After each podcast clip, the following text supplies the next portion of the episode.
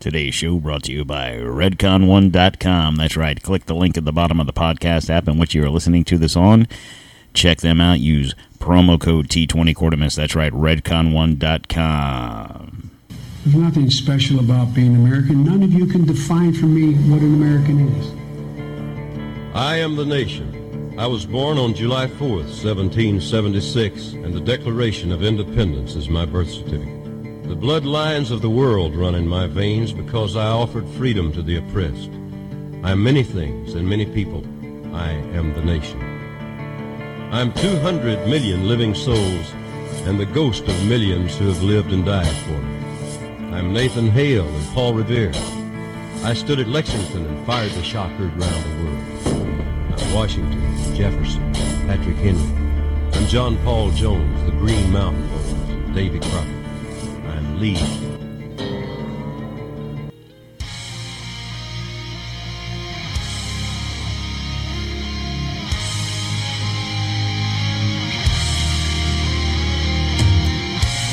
to you from the D-Tom Studios in the free state of Florida, sponsored by Maker's Mark Bourbon. This is Don't Tread on Merica.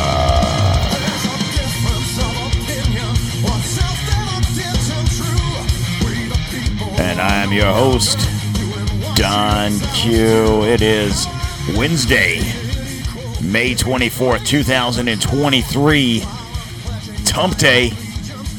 We got to get to humping. All right, guys, let's go. Let's fucking go.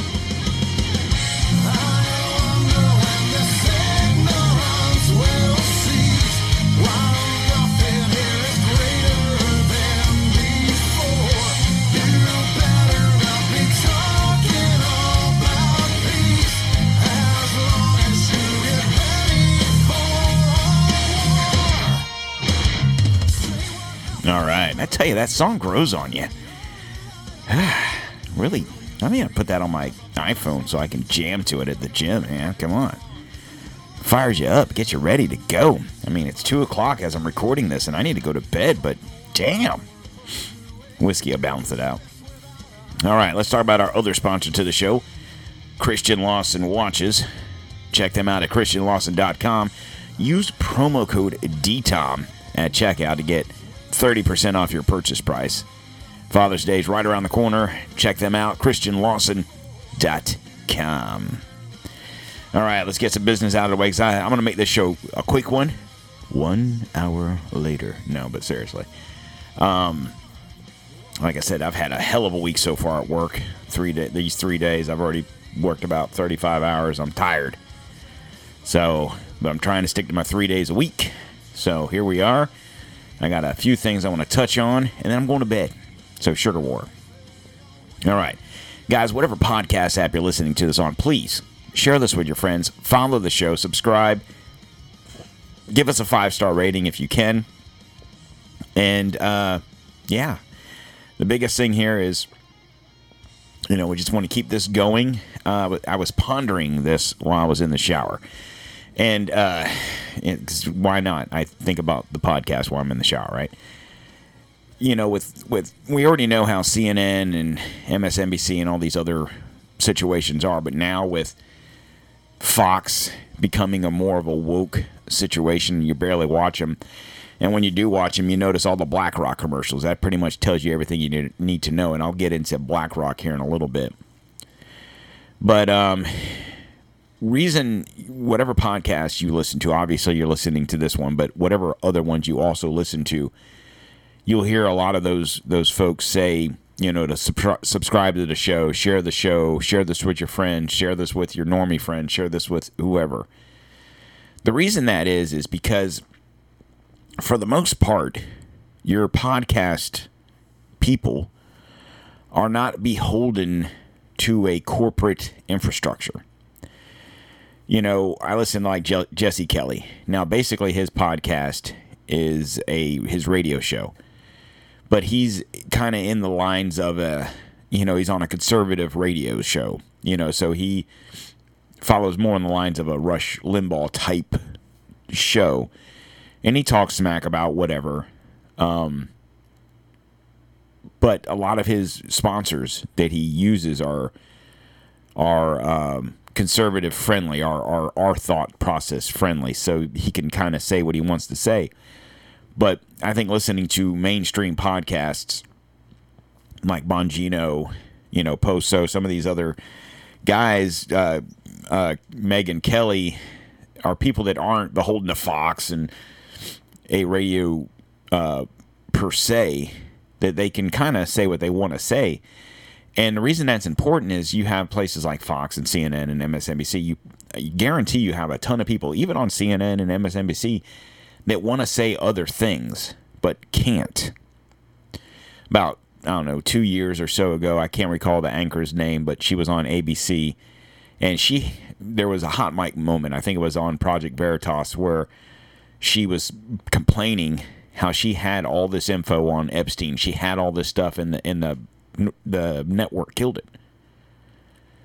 So surely there's people on any news situation, ABC, NBC, CBS, CNN, MSNBC, whatever it is, Fox, that want to say more and can't.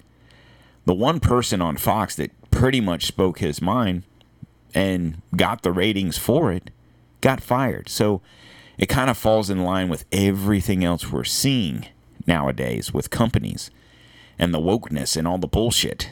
And I think the show today is going to give you a better idea as to why that is. But first, I got a little music for you. Boy, the way Glenn Miller played. Songs that made the hit parade. Guys like us, we had it made. Those were the days. And you knew when you were there. Dance for girls and men men. Mister, we could use a man like Herbert Hoover again. Didn't need no welfare state. Everybody pulled his weight. G.R.O. LaSalle ran great. Those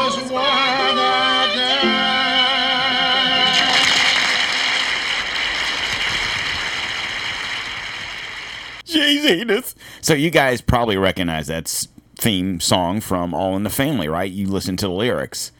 Girls were girls and men were men. Right? I don't know that we need someone like Herbert Hoover again, but that's that's irregardless. But um times were a lot better. Now, if you guys are in my age range or older, you know what I'm talking about on the family. And you also know that that show could never be remade. That show is dead in the water, as it were. If it were remade today, it'd be woke as fuck. So, why, why, why are Americans being forced to love transgender people? Like I've said before, less than 8% of this country identifies as LGBTQIA, whatever it is, plus. Actually, I, I, I give them credit for the 8%. Actually, it's 7.2%, which equates to about 24 million people in this country. Out of 334 million people, 24 million of those people identify in this category. And I bet you there's a chunk of those people that don't like all this stuff that's going on. You have your I don't I don't know the adjective I want to use here, but you're legitimate gay people that probably think a lot of this stuff is stupid. Right? There's there's gay people, transgender people you know that just want to live their life. Right? Whether they're men loving men, women loving women, whatever the case may be. And they don't go around sashaying and announcing it to God and everybody else. So when you say 77.2% identify, how many of those are actually gay or lesbian or trans or whatever the case may be? It's probably a lower number than that, to be honest with you. But whatever, we're going to go with these statistics 7.2, which equates to roughly 24 million people. So, what about the other 310 million people in this country that don't identify like this? I mean, we don't, in all honesty, we don't give the black population this much oomph You know, I mean, like okay, with with the gay people, you have was like a week or two ago we had the gay. Uh, I can't remember what it's called, but I talked about it on the show. It was like gay hate day or anti hate day or whatever it was. And then in June you got, or in June I think it is, you got Pride Month, so you got a whole month dedicated to them. For that, now granted, you have Black History Month, and you have like MLK, you have these things, but how often do you see think of think of everything that's going on recently with with companies. We don't see this much love for the white man or the black man or the black woman white white woman the straight regular old working class joes that get her done. We're seeing so much of this crap. And you know first it was bud light and that was the talk. That kind of started everything right? And then we rolled into Target, and then there was Miller, which Miller wasn't really a LGB situation. It was more of a women power type thing, which, you know, whatever, but still the wokeness aspect of it. And while all these companies' stocks and sales continue to drop, there's others. It's it's steamrolling. It's one after another. And it's not little pissant companies. Wait till next month. Wait till June hits. The end of this, I guarantee you, this what what is today 24th right? So we're rolling into memorial day which rolls into june. Guarantee it within the next week you're going to see a barrage of commercials from random um, companies you know like world or you know major companies that are going to be pushing the lgbtq pride situation agenda. Pepsi coke you know all of them mcdonald's i mean it's, it's not going to stop and we can get upset at Bud Light and the Dylan Mulvaney thing. We can get upset with Target and their situation. And, um, you know, we can look at Miller Lite and, and whoever else is next. And we get upset and we stop buying Bud Light and we stop going to Target and their sales drop and their stock mark stock prices drop. But they don't stop. So this this I talked about Target like a week and a half ago it's starting to hit mainstream media. Of course, you know, they're a day late and a dollar short. They must listen to the DTOM show and get their information, but whatever. Pretty soon they're going to start drinking whiskey on air, right? Anyway, uh, just make sure it's Maker's Mark. Anyway, um, why is this? Why? No one's, we're not getting around the center of the why. And I did some digging and I think I found out. But there's two more companies stepping up to the plate. two more companies. Here we go. So we got Adidas, and this isn't news. This is kind of started out about a few days ago. I'm going to play this clip. This is from uh, Karen Tiber Leland. She's from Sterling uh, Consulting and Marketing Group, and this is what she had to say about the situation. the way this was done hurt Adidas brand overall, I think it did more harm than good in terms of the brand. Also, it became about the way they did it, not about what they were trying to support. And so to me, that's the ultimate example of why it hurt their brand is it didn't really even achieve what to achieve. It made it made it about them rather than about the community they were trying to support. For context, Adidas made did a partnership with a South African designer, and they partnered together to create what they called a pride themed apparel line. And so Adidas is promoting a very particular point of view with that collection. Obviously, Adidas is making a very strong statement by what they did. There's no question about that. You know, does that statement help or hurt the brand? I think there's a couple of points here. I think one is it depends on the audience that you're speaking to. So, part of the backlash that they faced was from women because while they may be supporting LGBTQIA rights, what didn't feel appropriate for a lot of people was that what appeared to be a male was modeling a women's bathing suit, right? By the way, to this point, their shares, the Adidas shares fell 3% in 24 hours after the ad appeared. That's a big drop. So they had got a very negative reaction, but I'm not so certain that the reaction was to the fact that they were supporting pride in that community.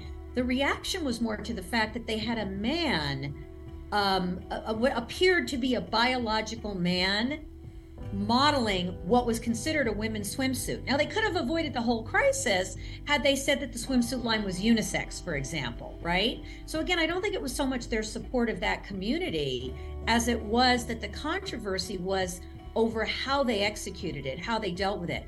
And I don't know that that was on purpose on their part. I'm not sure that they actually thought that through. I think the other part that was bad for their brand was the model, again, who appeared to be a male. I I have not heard how that person self-identifies, but the model who appeared to be a man, there was a very distinct um, bulge showing in the bottom of the suit, which also many many people found offensive. So they were sort of damaging their brand on many different fronts one of the shifts that's happened is that it used to be we expected corporations to stay out of this and now the expectation is that corporations and businesses will weigh in. It's a complete turnaround from from where it used to be. And to be honest companies don't really know how to think about that so I think one thing is is people like companies like Adidas are testing the waters to see how they can do that. There was the whole incident with Bud Light, you know, last month. There's the whole incident between um, Ron DeSantis and Disney. So you know, this is cropping up everywhere. It's not just it's not just Adidas. I think what happens is one because it's new, these companies aren't sure where the line is, and two because it's new, they're not necessarily thinking through what is really the the messaging that we want to have here? What's the refinement of messaging? So i think adidas just threw a bunch of different things together and voila there's your ad. But i don't know that they really took the time to think what is the essence of the message we're trying to communicate here? And how is what we're putting out reflecting that message or not? You, you can't make everyone happy. That's why you have to do what's authentic. But you do have to think through intelligent execution. And I find a lot of companies do not think through intelligent strategy or intelligent execution when it comes to these issues. Riley Gaines has been very vocal about her distress and her feelings about this. And she has a point, which is that female athletes have worked very hard to overcome the bias against female athletes in that world, right? There's a big there's a big bias against women in that world. There still is. And they've female athletes have worked extremely hard to overcome that.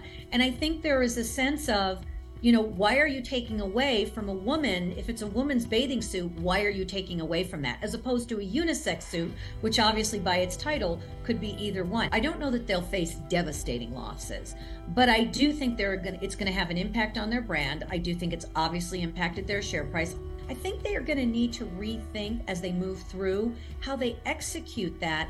And they need to consider the other constituencies that they have, you know, women athletes, the other groups that they have, and how those groups feel about the way that they went about expressing that support. I think it would be a mistake for them not to do a deep dive on what didn't work here and how they could prevent that in the future while still re- retaining their commitment to those rights. I think it depends on how they handle it and what they do next. That's what I think is going to make the difference. So, I think the key here is that, like she was saying, the Adidas thing isn't necessarily about transgenderism per se because they don't. The guy doing the bathing suit modeling doesn't. It's not like uh, Bud Light, where you know the person was transgender, right? It's not like target where you can go in there and you get smacked in the face with transgenderism. Because if realistically, if this dude playing the role of a chick in the chick bathing suit um, was wanting to not show his manhood, so to speak, he would have bought the bathing suit from Target that has the tuck pouch so you wouldn't see his bulge, right? So I think this is a play more on the situation of like Riley Gaines, right? She mentions Riley Gaines. If you don't know who she is, she's a swimmer from the University of Kentucky in the national championships. I think she finished second.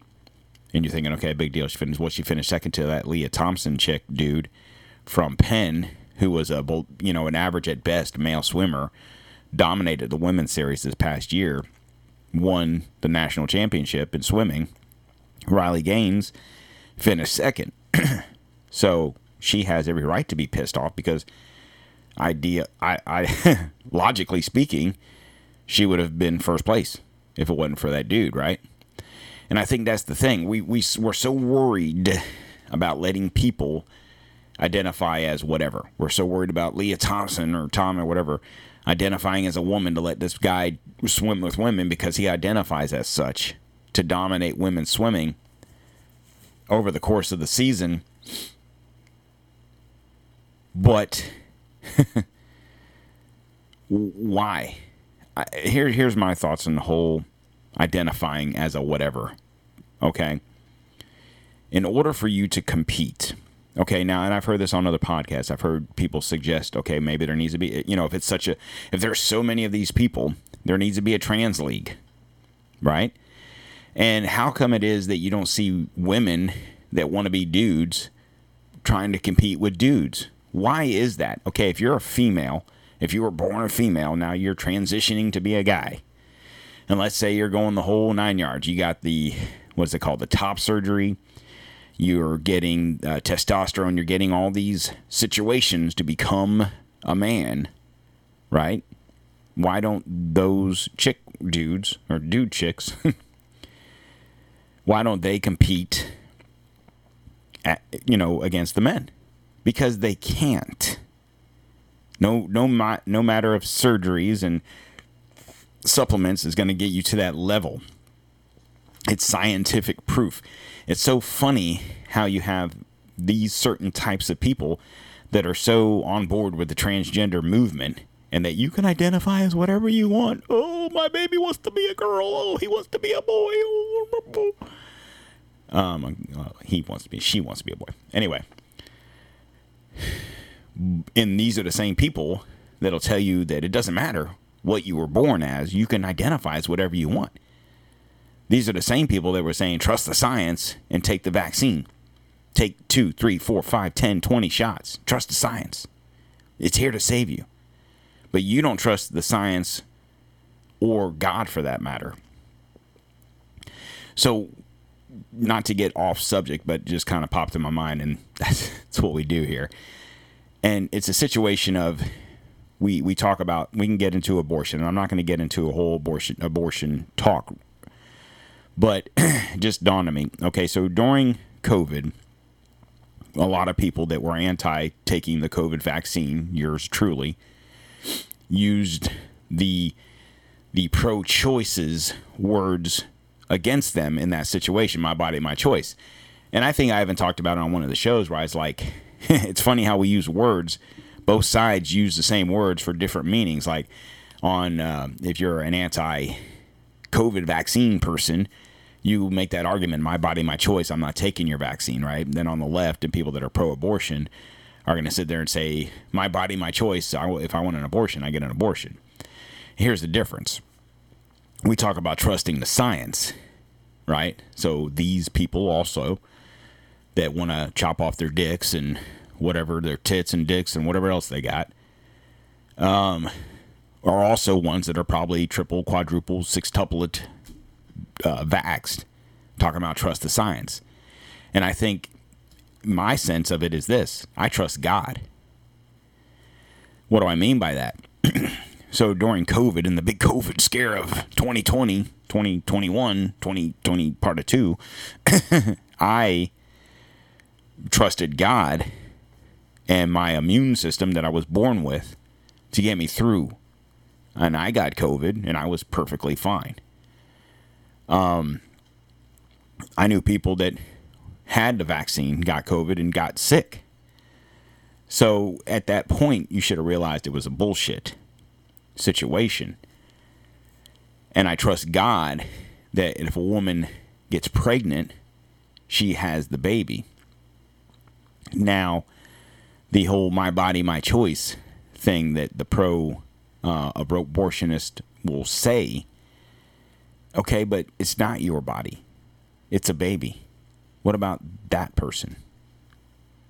Don't they get a choice? Well, it's not a person until it exits the body. Well, technically, it's a person once it has a heartbeat. Thus, the reason you see a lot of states passing heartbeat bills, which are like six weeks, eight weeks, whatever, and uh, we've got to get past trusting the science and trusting God. And that's my lecture for today on Jesus Christ. Now back to uh, the lesson at hand. so we just talked about Adidas. Probably, you probably haven't heard this one. Now, this is uh, from Levi's, Levi Strauss. And this is another commercial. I'm going to go ahead and play it. Obviously, you can't see the commercial. Just listen to what these two people say. Coming in hot. Let me turn down something. Personal style is the most important thing. I feel a lot more freedom when I include more masculine that's elements chick. into my style. I was always obsessed That's with the women in my life. The way that what they did was for themselves. My style has changed a whole bunch, and I expect that it will continue to change probably forever. Whatever feels the most natural is what anyone should be doing. I have a pair of 501s and I just continually get patched. You can find a number to fit your body in the way that it is you want to be shown.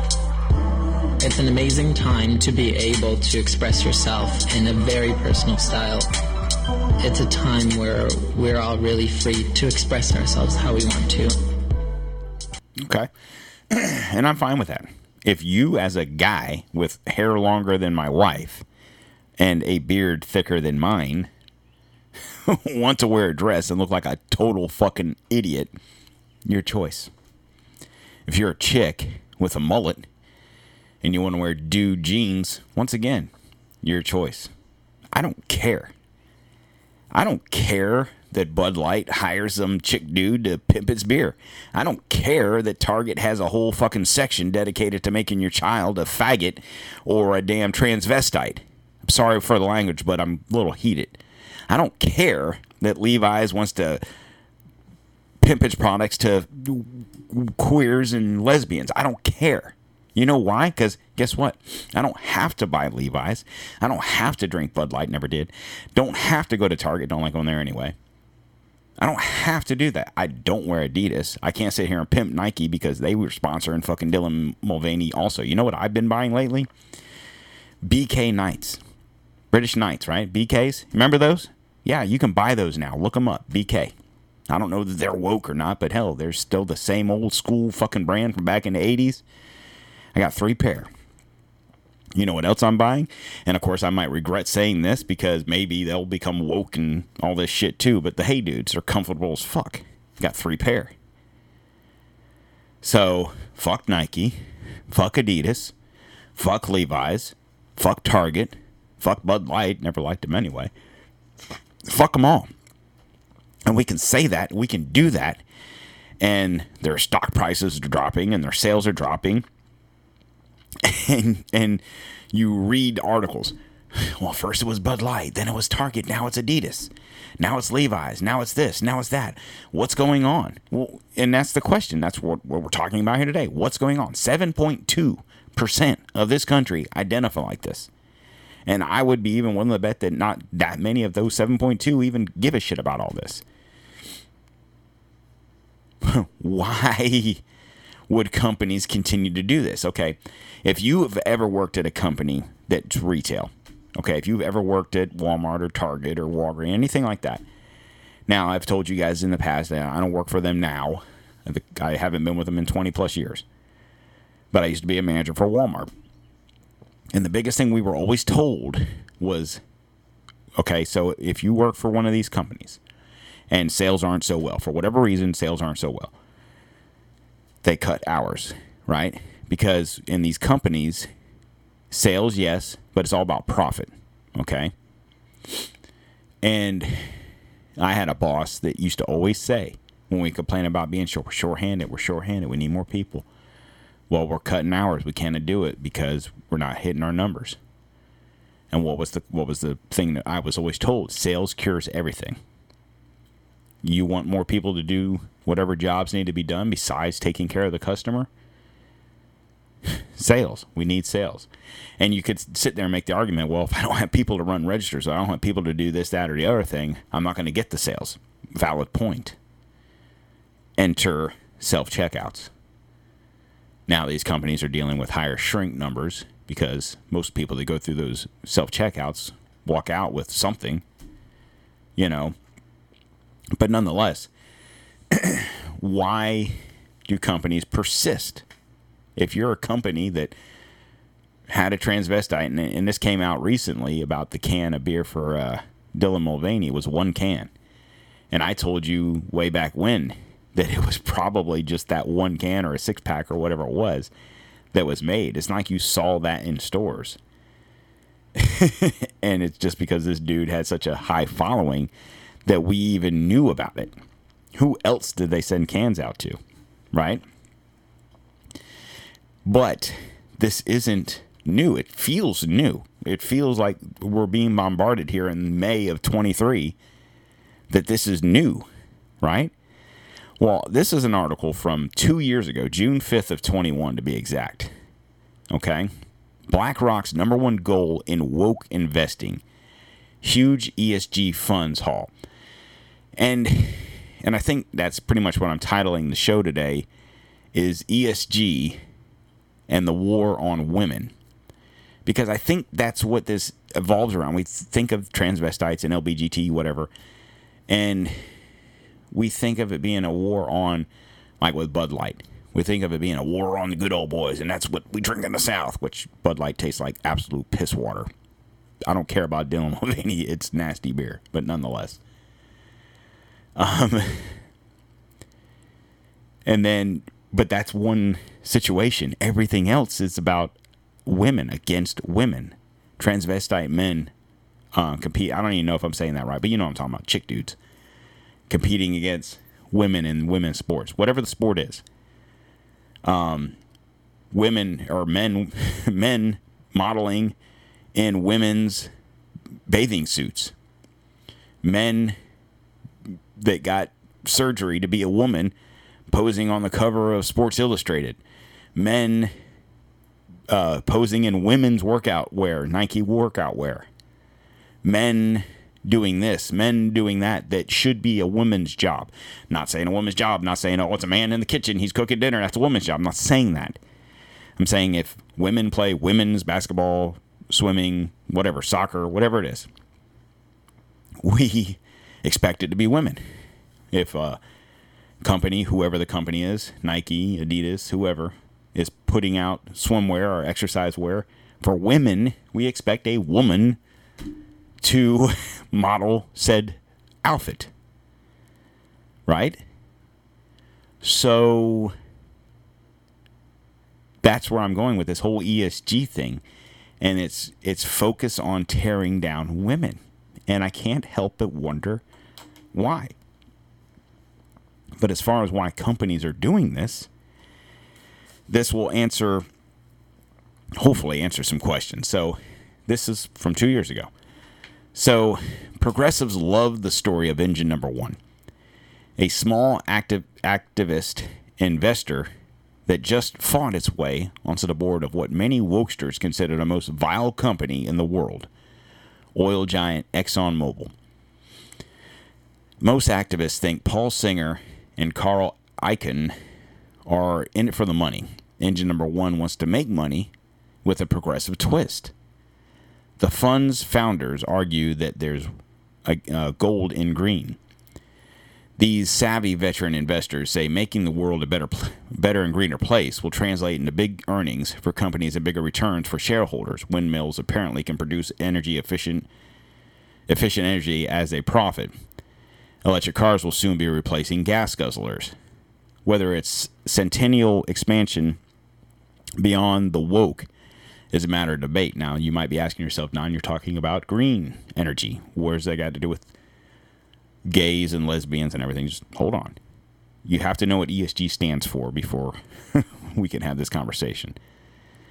Whether this sentiment expands beyond the woke is a matter of debate. I know plenty of investors who aren't convinced that green investing convinced that green investing is anything more than a political induced fad that will never make money and wouldn't get financing if it weren't for government grants, and that's true. This ad is two years old. As proof, they point to the world's greenest company, electric car maker Tesla, which feasts on government subsidies and barely turns a profit despite its much hype stock price. of course, that hasn't stopped the progressive celeb- celebrations over the news that Exxon want to have three reps from engine number one on its board. Excuse me. Engine number one uh, wants the company to figure out ways to reduce its carbon footprint, which again sounds good until you realize it's also a fancy way of saying it wants Exxon to do what less of what it's good at. Exxon Mobil. Hmm. Okay, so anyone out there know what Exxon Mobil does? Right, they make they pump oil out of the ground and make gasoline and petroleum. Right, right, everyone. You're good. Good job, guys. Now you have a board where these guys who want a greener society have made their way onto the board of an oil of the largest oil company. So we can ask the question why would you want green activists on a major oil company's board? Okay. Which also could have a lot to answer for the gas prices. Hold on. Giving credibility to this apparent lunacy has been one of the biggest and most profitable inst- institution institutional investors out there. BlackRock, the nine trillion dollar investing monster, monster ran by Larry Fink, may be the most powerful financial firm in the world because it holds shares in large doses of so many big companies and thus can direct corporate policy. Talked about this just a few minutes ago. 48% of Fox News is owned by who? BlackRock. You want to know why T- Tucker Carlson and these people got let go? Why Dan Bongino's contract wasn't renegotiated to the terms he wanted? You want to know why they got rid of Lara Trump? It's simple. BlackRock owns, it doesn't own a lot, but it's a major investor in everything. Hell, they sponsor this show. No, I'm joking. So they have enough pool in these companies. Like I said, 48% of Fox. You're thinking, okay, well, they own Fox. They don't own Fox, they own 48%. But they own enough to have influence in that.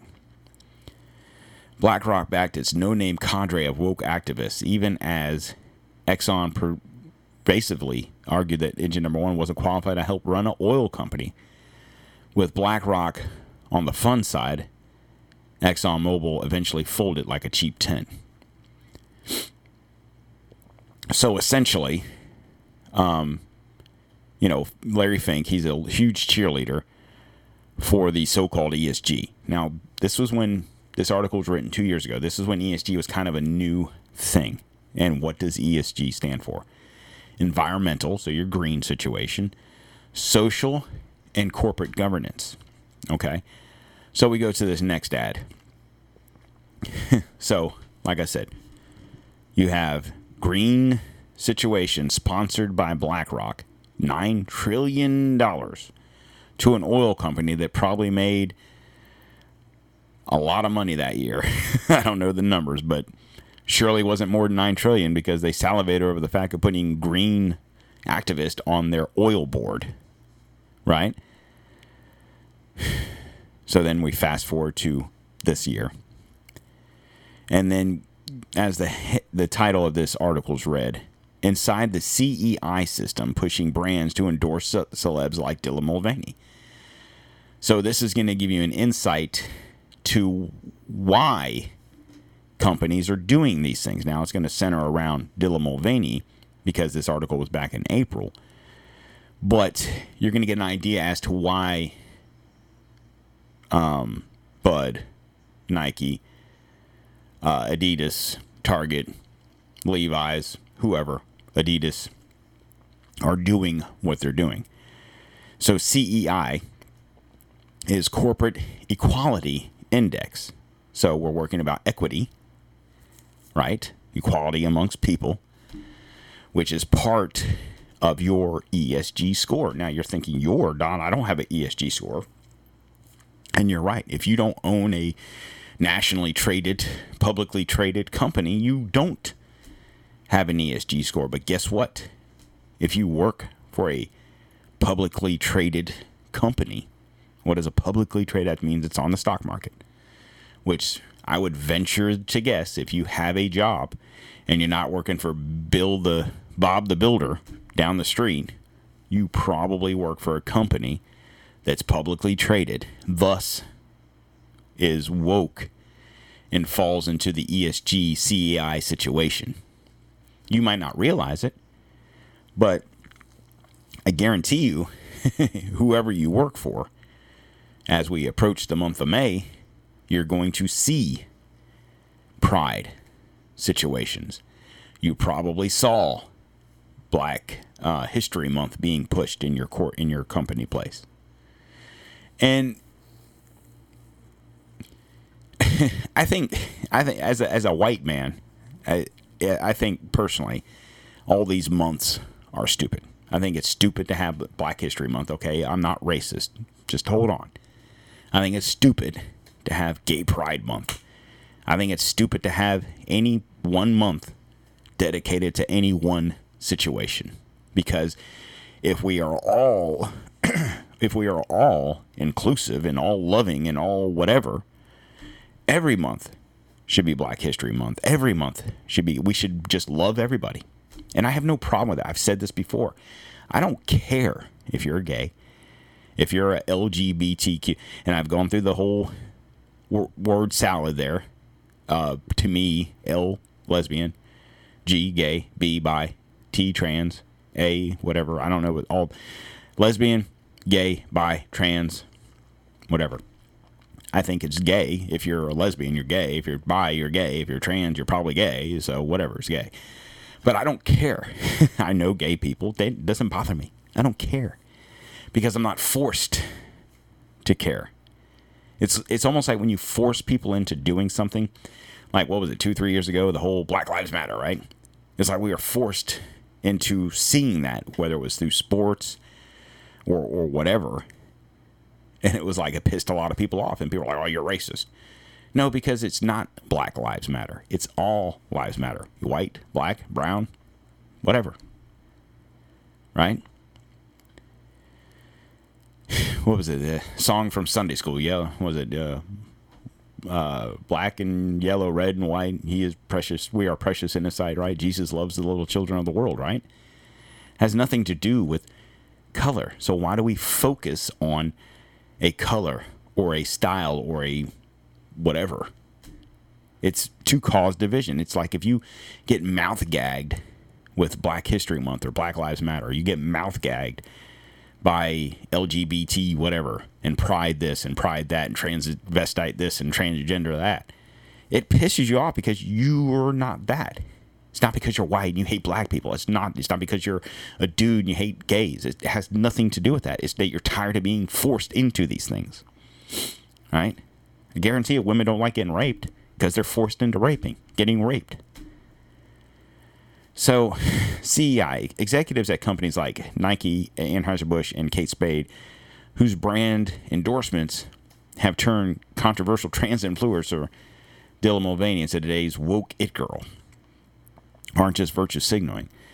They're handing out lucrative deals that were once considered fringe celebrities because they have to, or risk of falling um, failing an all important social credit score that can make or break their business. Now, Chris and I did a show called Social Credit Score two years ago. If you haven't listened to it, it's old show.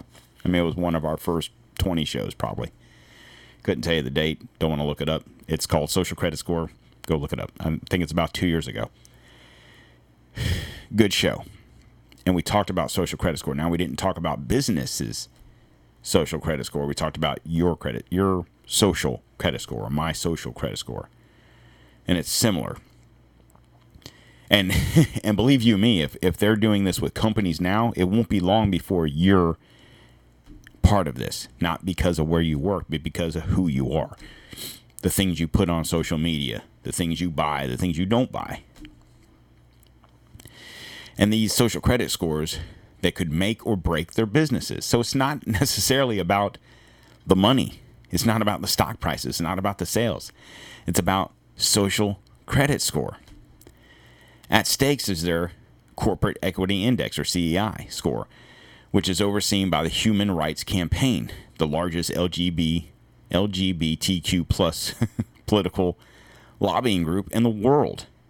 HRC, not Hillary Clinton, but the Human Rights Campaign, which has received millions of dollars from George Soros' Open Society Foundation, among others, issues report cards for America's biggest corporation via the CEI, awarding and subtracting points on how well the companies adhere to what HRC calls its rating criteria. Businesses that attain the maximum 100 total points earn the coveted title Best Place to Work for LGBTQ Equity. 15 of the top 20 fortunate Fortune ranked companies receive 100% ratings last year. Interesting. More than 840 U.S. companies tracked up high CEI scores, according to the latest report. Hmm.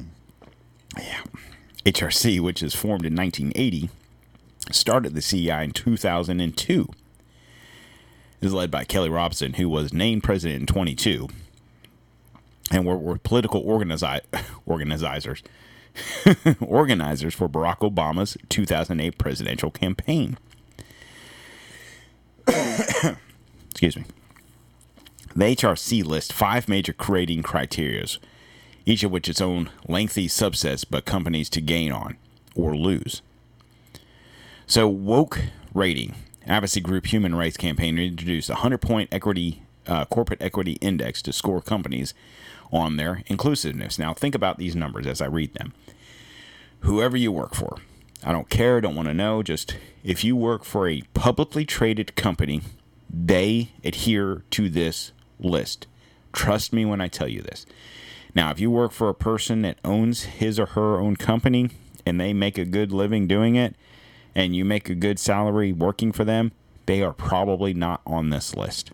But if you work for Walmart, Target, Pepsi, Coke, Anheuser-Busch, Walgreens, uh, CVS, uh, McDonald's, Denny's, Burger King. I'm just trying to think of businesses. They're a part of this. Okay? So, workforce protections, five points possible. No discrimination for employees or sexual orientation or gender identity. Now, obviously, this is scored based on what they say and do. So, if you work for whoever, if you work for a major company and that company employs 20,000 people, let's just say, if they have enough complaints that there is um, discrimination against sexual orientation or gender identity, then they don't get points. They they lose points. And that's for all these things. Inclusive benefits, 50 points possible. Criteria here includes providing health care for sex sex couples.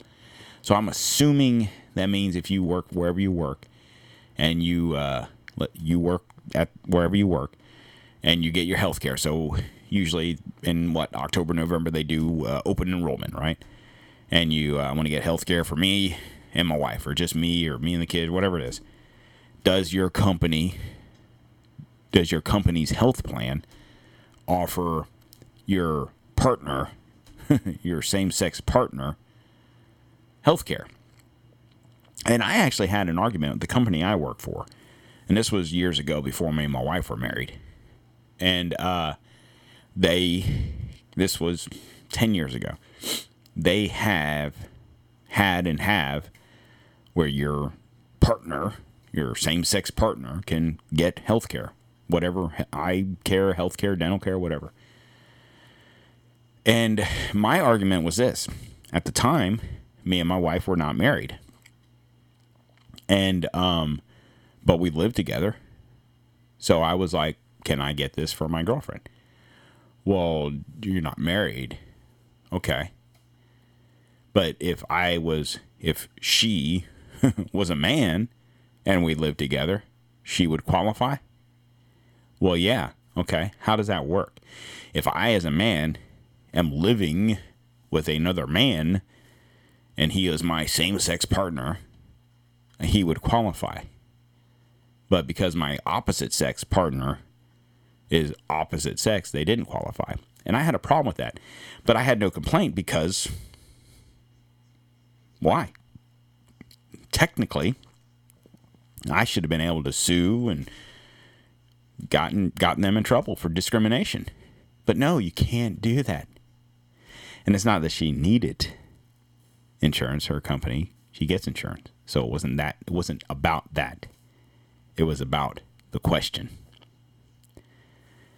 So think about that when your open enrollment comes around this year.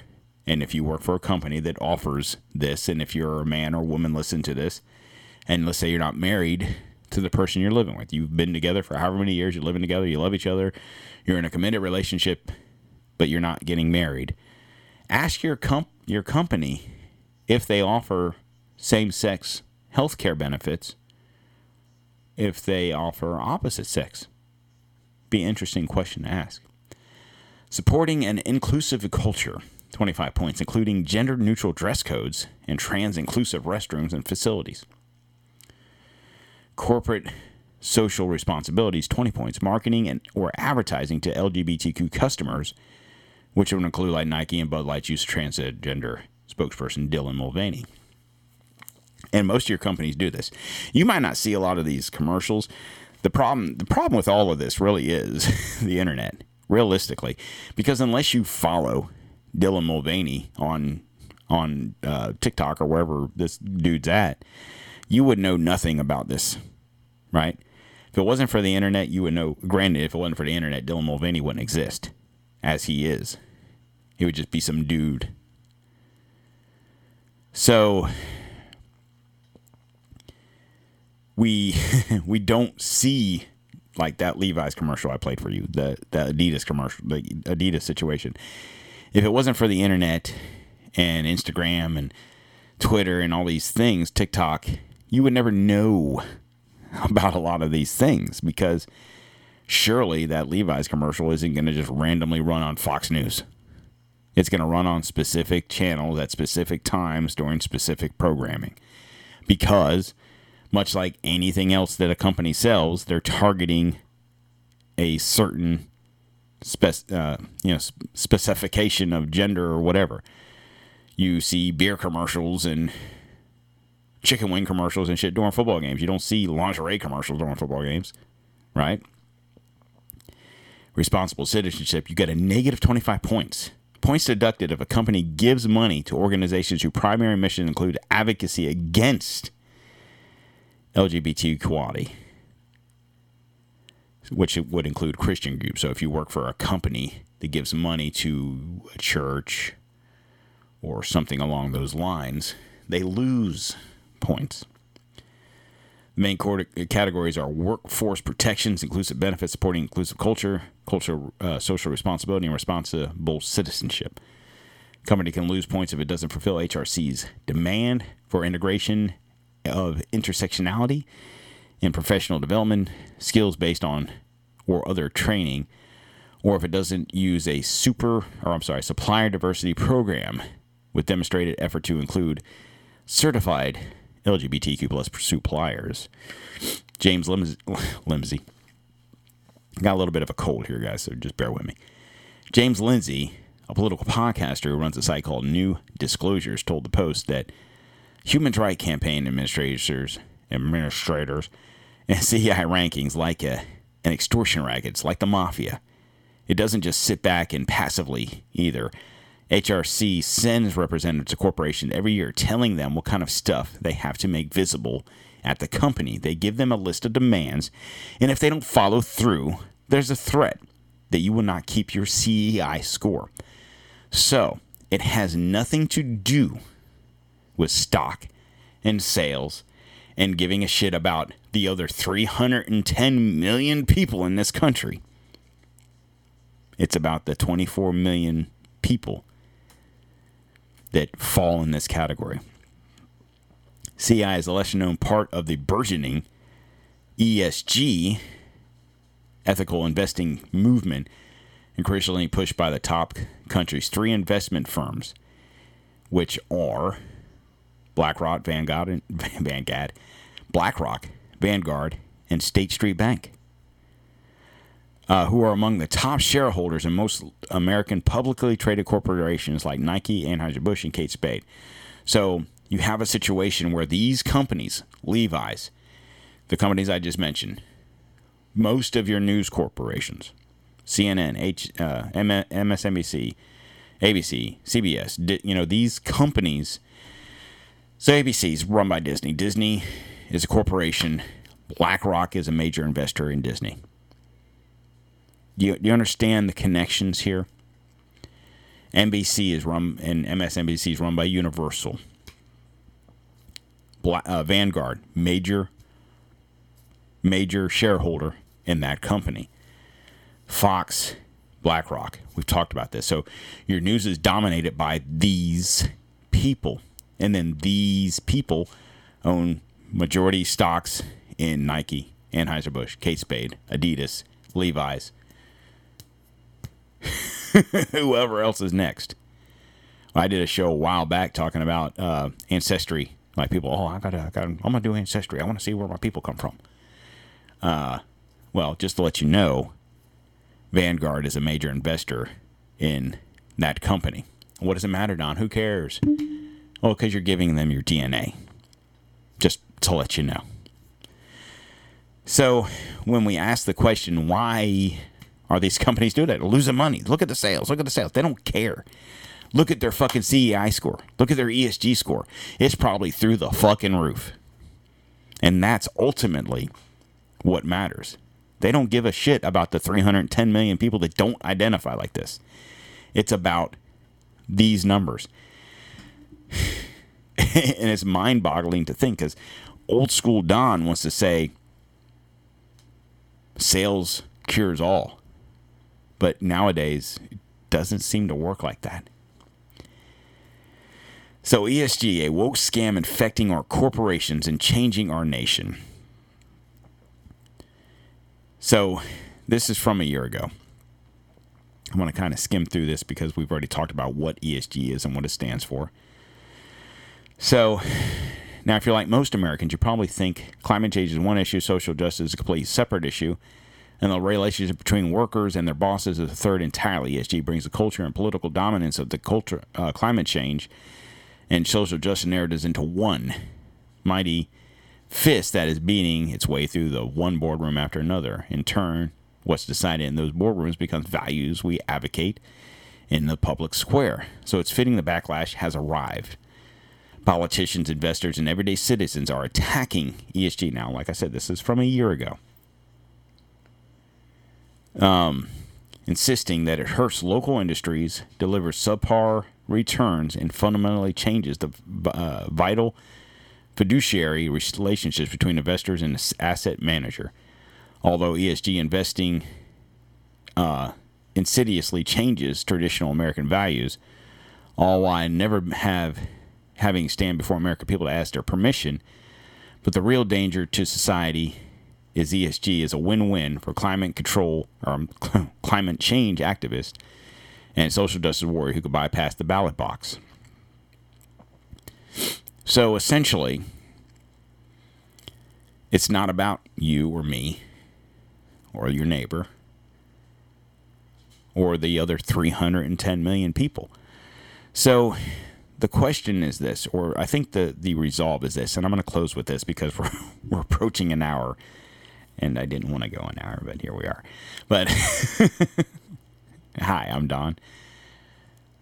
I think the thing is this we talk about these handful of companies, and there's more, but we're focused on Anheuser-Busch, Nike, Adidas, Levi's, whoever else, right? Miller. We're focused on these companies when there's that's just the peak. That's just the top of the, the pecking order. Most of us wear Adidas or Nikes. True. It's true. Like I told you, I bought BKs. I've got three pair. I got wear Hey Dudes. I don't know who owns those companies or who invests in those companies. I do know I don't see a bunch of freak shows pimping their products. So there we go. The key is the 310 million of us that don't fall into this 7.2% of the population. how many of those people, how many of those 310 million really give a shit? And Kid Rock and me and you and everyone listening to this and your other podcast that are saying the same shit, we can say, I'm not buying Bud Light, I'm not buying Adidas, I'm not buying these products. Cool. And that might be a million of us. That might be 3 million of us. That could be 10 million of us. That's a drop in the bucket because now you're only talking, what, 3% of the country that might be so outraged. You might hear about it because whatever podcast you listen to, including this one, we're talking about it. You might see it on Fox News. They don't dwell on it because BlackRock's standing there watching them.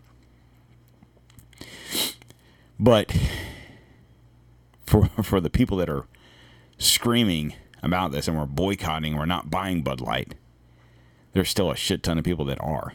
Their sales haven't dropped to zero.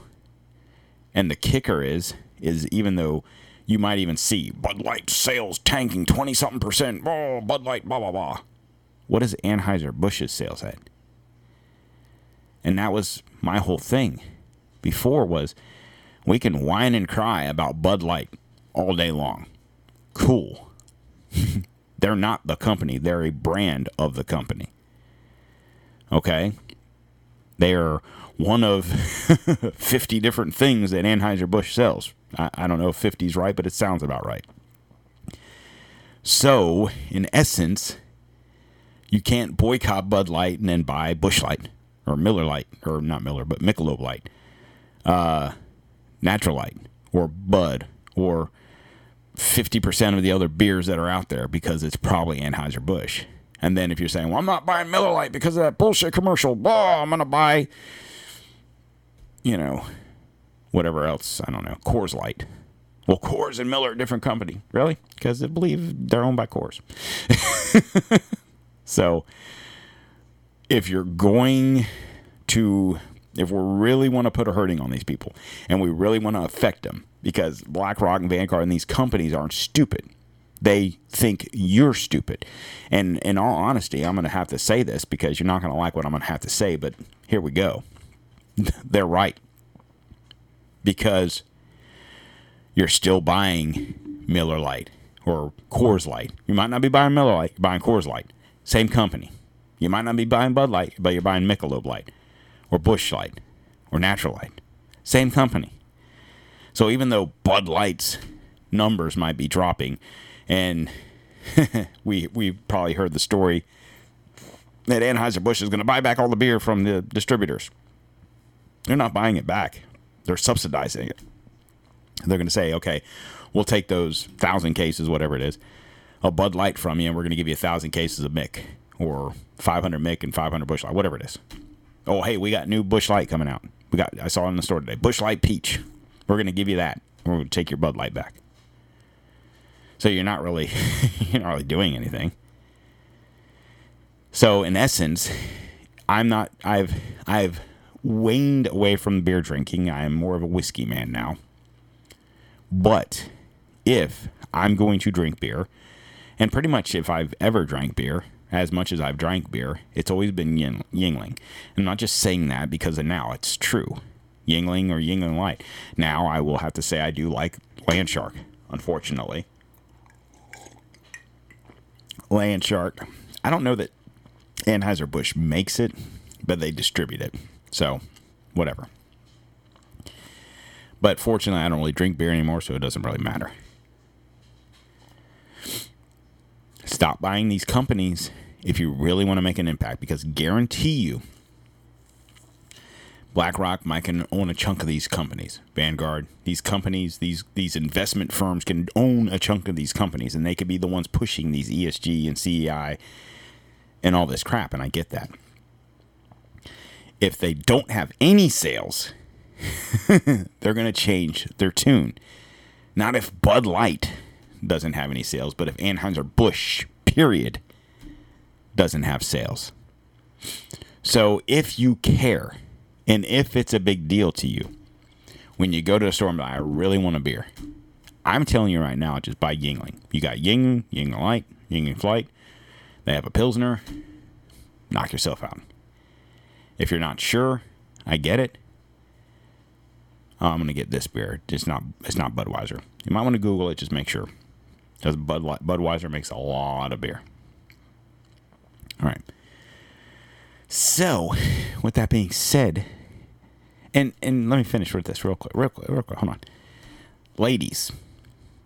You guys, you guys of all should be the pissed off the most, in all honesty, because this is war against you. And the crazy thing about this, there's so many women that support this movement when really the war is against you. The war isn't against me or the other dude or people drinking Bud Light. It's not about that. It's about guys taking your place. Um, not in my house, but in most places. Oh, here's the applause. All right, guys. Well, I guess with that being said, guys, make sure you go to our social media platforms on uh, Facebook, Instagram, and the Ticker Talker at Don't Tread on Merica. And check us out at on the Twitter machine at dtom underscore 1775. And please, guys, whatever podcast app you're listening to this on, please, please follow the show, share the show, subscribe to the show. It's free. It's free. Just help a brother out. Come on. You're already listening to the show. Just help me out. Other than that, guys, it is April, uh, April. May 24, 2023. You guys have a great day, and I'll talk to you again on Friday.